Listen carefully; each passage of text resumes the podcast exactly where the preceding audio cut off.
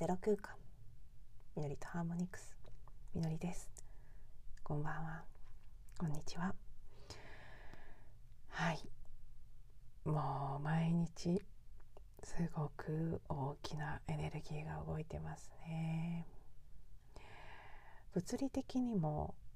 春はだいたいそういうことは多くありますけど特にうんここ最近はとても風の強い日が続いていて花粉はもちろんですけどこの数日は黄砂が飛んできてるっていうこともあってかうーんなんとなくね頭が重いような感じがあったり目がチカチカするような感じがあったりもしつつでもそういった物理的な原因だけではない確実に見えないレベルのエネルギー的なものもすごく濃度密度高く降り注いでいるなというそちらによる独特な疲労感のようなものや圧迫感っていうかねうわ強いなエネルギーっていうちょっとこう手に負えなくなるような感じというのは日々日々感じていて相変わらず私は眠かったりもしますが、うん、そんなこともあってですね今日は録音しようしようと思いながらもなかなか自分の中でこうエネルギーが落ち着いてこない感じがしてなんだかんだでもう夜の10時半を回ってしまったので少し小声での録音になっています。えーとそうですねちょうど1週間後4月20日の日に2回目のお羊座での新月があってそこが金環皆既日食でありかつ新月の時間が13時13分ということでですね結構13はマジカルナンバーなので、うん、そしてねマヤ暦では金77ということでそこでゾロ目さらに黒金、ね、ギャップ金の日ということもあり相当ここはパワフルなんだろうなと感じているんです。そこまでちょうど本当1週間を切るタイミングというところでかつこの金環日食金環皆既日食ですね金環と皆既が重なる珍しい日食ですけど、うん、この日の翌日から3ヶ月近く続いていたあの主要天体全てが巡行している期間というのが終わってこの日21日から彗星が逆行を始めるそうです。で、まあ、そのね10天体巡行の期間が一旦ここで終わるということもあってなのか本当にこのうんぐいっと押し出していくエネルギー感のラストスパートというところでだからこそ割とうん激しい勢いでいろんな流れを感じてるのかなという気がしています。私は特にね自分自身のホロスコープとででお羊座のお向かいの天秤座に強調がありますからもしかすると個人的にもその共鳴しやすい星の配置なのかなというふうには思うんですけどなのでね特にお羊座に強調がある方やそう天秤座、まあ、それ以外ももちろんねあの強い角度を作る星座はたくさんありますけどあのサインもありますけど特にでもやっぱりねお羊座天秤座周辺にフォーカスのある方たちはいろいろとあの実際の出来事であれ内面の変化であれさまざまな形で、うん、感じているもの起きてることがあるんじゃないかなとなんとなく思ったりしています。私はもうね外側の出来事でどうこうっていうのはそこまでないんですけど、まあ、全くないわけではないですけどね。ななんて言うんでしょうね。別に嫌な形で起きてることっていうのは大きなトラブルとかそういうことは決してないんですけどただ本当に水面下での自分の内面の変化であったりその内面の変化を促すようなかきたてるような出来事であったりっていうのはうん思いがけない形も含めそしてすごくそのマイルドな形も含めてですね別にショッキングなことがあるとかっていうのに限らず、うん、どちらかというとポジティブな動きであるものも多数含まれてるんですけどただそれを受け取るために自分がかなりキャパを広げていかなきゃいけない。そこで自分の中に古いまだ残っているブロックであったり制限的な思い込みであったりそういうものを直視せざるを得ない状況に追い込まれるみたいなことが割と細かくたくさん来ているんですよね。なのでもちろんこれはうん前向きなことではありますけどねより良い方向に進んでいくためにも必要のないものを手放さなければいけないそのために起きてることだなっていうのは分かるんですけど結構今日はあの深い部分にガーンときてねぐるぐるこう少し悶々と悩むような感覚久しぶりに感じる一日でもありました。そしてあの今日ね時間が遅いのもあってあんまり細かい深い部分はお話しできませんけどキーワードとしてすごくもう夜の時間帯になってからはっきりと浮かんできたものがあったのでそれだけ少しお話ししておくと「愛を止めないで」という言葉歌のタイトルにありますよね。私あの実はタイトルは知ってましたけど「愛を止めないで」という有名な曲があることは歌詞とか中身楽曲そんなに知らなかったのでさっき Spotify でかけてみたんです。でねじっくりこう歌詞を見ながら聴いてああこんな歌だったんだと思ってでもまさに今の私にぴったりのメッセージだなって感じる部分がありましたね。本当に自分自身の愛を止めているなっていう感覚とか止めるという以前にその愛やここでは愛とあとね情熱というのもすごい言葉として出てきてるんですけど自分の人であったり物事であったりさまざまなことに対する愛や情熱素直な感情というものを自分が自覚していた以上に止めていたっていうことをすごくこの数日で向き合わされているんですね。数日どころか結構もうこの12週間という感じですかね。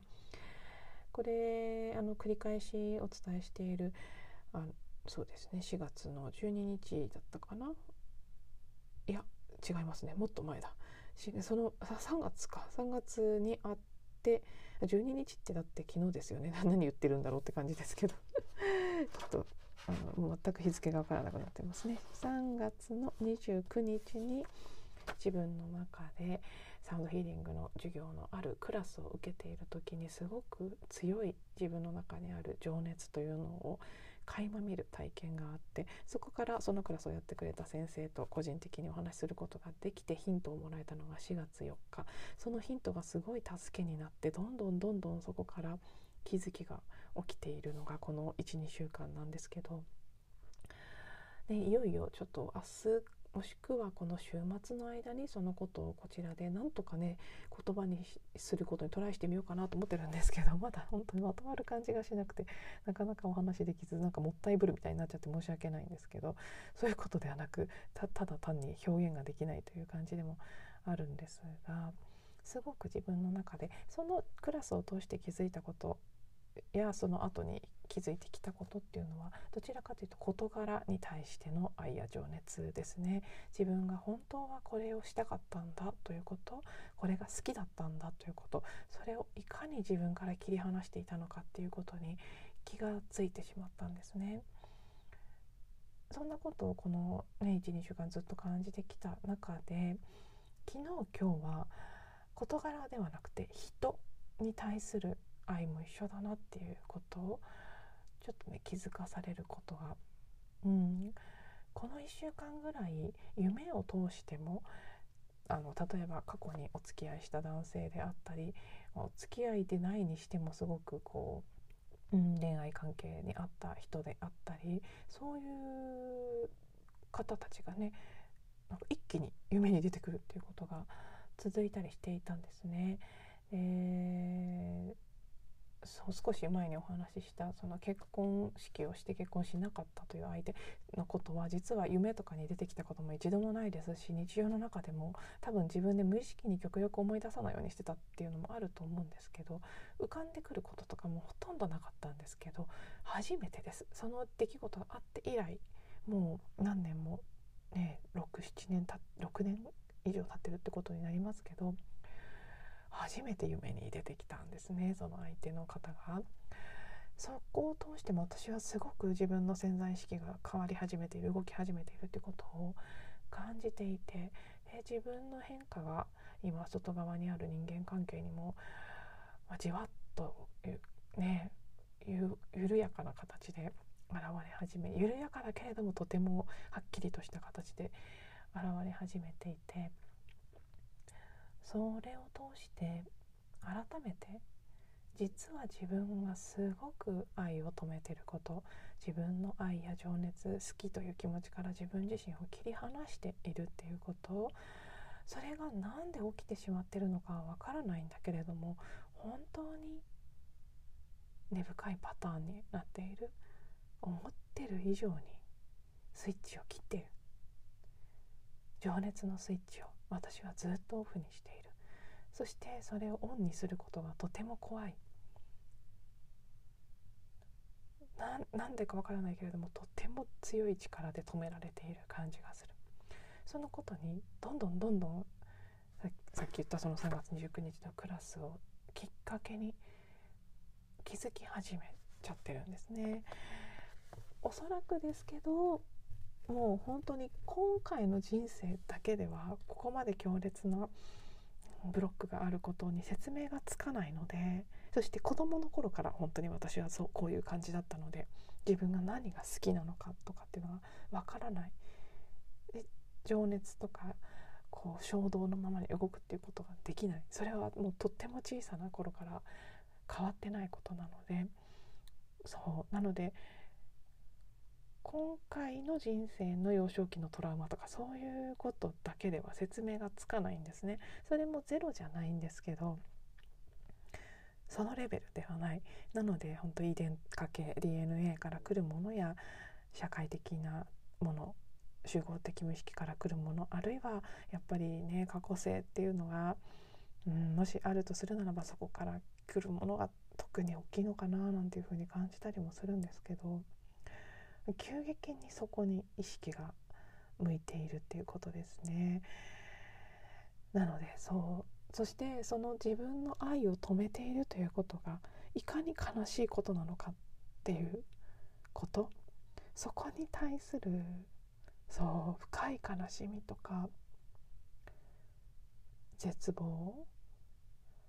そうなってしまったところにある諦めとかそれらの感情エネルギーも同時にたくさん出てきている感覚なんですね。愛を止めて自分の愛から逃げていた。でももうそれはこれ以上したくない。だけど自分の愛や情熱をまっすぐに表現するということができない。今はそのすごい強い愛や情熱が自分の中にあるっていうことは分かり始めてるんですけどそことしっかりこう直結する形でつながることができない。そのもどかしさであったりつながるスイッチを切ってしまっているからこそアウトプット表現することも十分できなくってそのエネルギーのままに動くっていうことができなくって自分の内側にある大きなエネルギーとつながれない悲しみつながれないから表現できない悲しみというのがすごくたくさん出てきています。そして実はここ最近あのビデオで受講したりあるいはリアルタイムで受講したりしているこうクラスを通してちょうど今週見ていた動画で何回も出てきたことで全然今私が体験していることと無関係ではないなと思っているのが喉のチャクラと、えー、第2チャクラですね。性のチャクラセイクラルチャクラとこのスロートチャクラ第2と第5のチャクラがつながっているという話。これは前もお話ししたことあると思いますし私が以前シェアしていた女性性のワークですね。アート・オブ・フェミニン・プレゼンスの創始者であるレイチェル・ジェーンもいつも言ってました。ですごく特に女性性のことをワークする時にとても重要な要素になってくるこの性のチャクラと喉のチャクラがつながっているということですね。そして私はあの両方にすごくとっても大きなブロックがあるということに気がついているんですけどそれがそうつながっていると言われる通り同じ封印なんだということですね。これもねどこかで前にもお話ししたことがある気がするんです。で繰り返し浮かんでくるテーマではあるんですけどここへ来てまたすごく強くそのことが出てきてるなという感じですね。なのでこれはあの昨日多分昨日ですよね。お話しした女性性とか女神ということに関するうん封印解除というのが改めてこのタイミングで起き始めている。これもこの何年かずっと繰り返し言われてきたことではあるんですけどあの、ね、玉ねぎの皮みたいに何層にもなったところのまた新たな層、ね、あの螺旋階段で例えることもできますけどスパイラルでぐるっと回って同じ場所に戻ってきたんだけど完全に同じ場所ってことではなくて次のレベル次のオクターブ一つ高い段階での同じテーマがもう一回巡ってきたっていう感覚ですごくその女性性の封印のこと喉と性のチャクラの封印のことそこにも漠然とすごく光が当たっていてでその関連で私自身の個人的なこととしてもその愛自分の愛や情熱と切り離されているということ。そしてそことつながって表現するということができないっていうこと。これも完全に本当第2チャクラと第5チャクラの両方のブロックが関係しているなっていう感じがしていてですね。うん。すごくこのテーマもう本当この日々強く吹き荒れている風の中でうわーっと舞い上がっているような感じがしています。でおそらくそのことと私がずっと話したい話したいと言いつつ話せずにいる私自身の中で思い出し始めている自分の情熱夢諦めていたものを思い出した。そのエピソードを、ま私がここで語ることもそうですし語った後そこのブロックを、うん、取り除いてというかそこをこう打ち破ってたのか表現はちょっとよく分かりませんけど前に進んでいくそれでもやるんだというふうに自分の中のエネルギーとつながって実際に表現をしていくということが何かとても大きな集合意識の変化人類全体の変化とつながっているような感じも漠然としていてですね。ちょっと本当今日の時点では抽象的な話すぎてあの、うん、よくわかんないっていう方もたくさんいらっしゃるかもしれないですけど多分なんかこうキーワードのレベルとかエネルギーのレベルでなんとなく感じるとかなんとなくピンとくるとかもしくはもうドンピシャで同じこと考えてたとかそういう方もおそらくいらっしゃるんじゃないかなというふうにも感じているのではいちょっとねふわふわっとしたなんかこうボリューム大きい話でありながら ふわふわとしていて何だったんだっていう感じでもありますが何かしらあのそれぞれ感じ取られる部分を感じていただけていたら大変嬉しいです。では明日以降どこかであの具体的なお話ができるかなと思うので、またそちらも楽しみにしていただけたらと思います。では最後まで聞いていただきありがとうございます。また次のエピソードでお会いしましょう。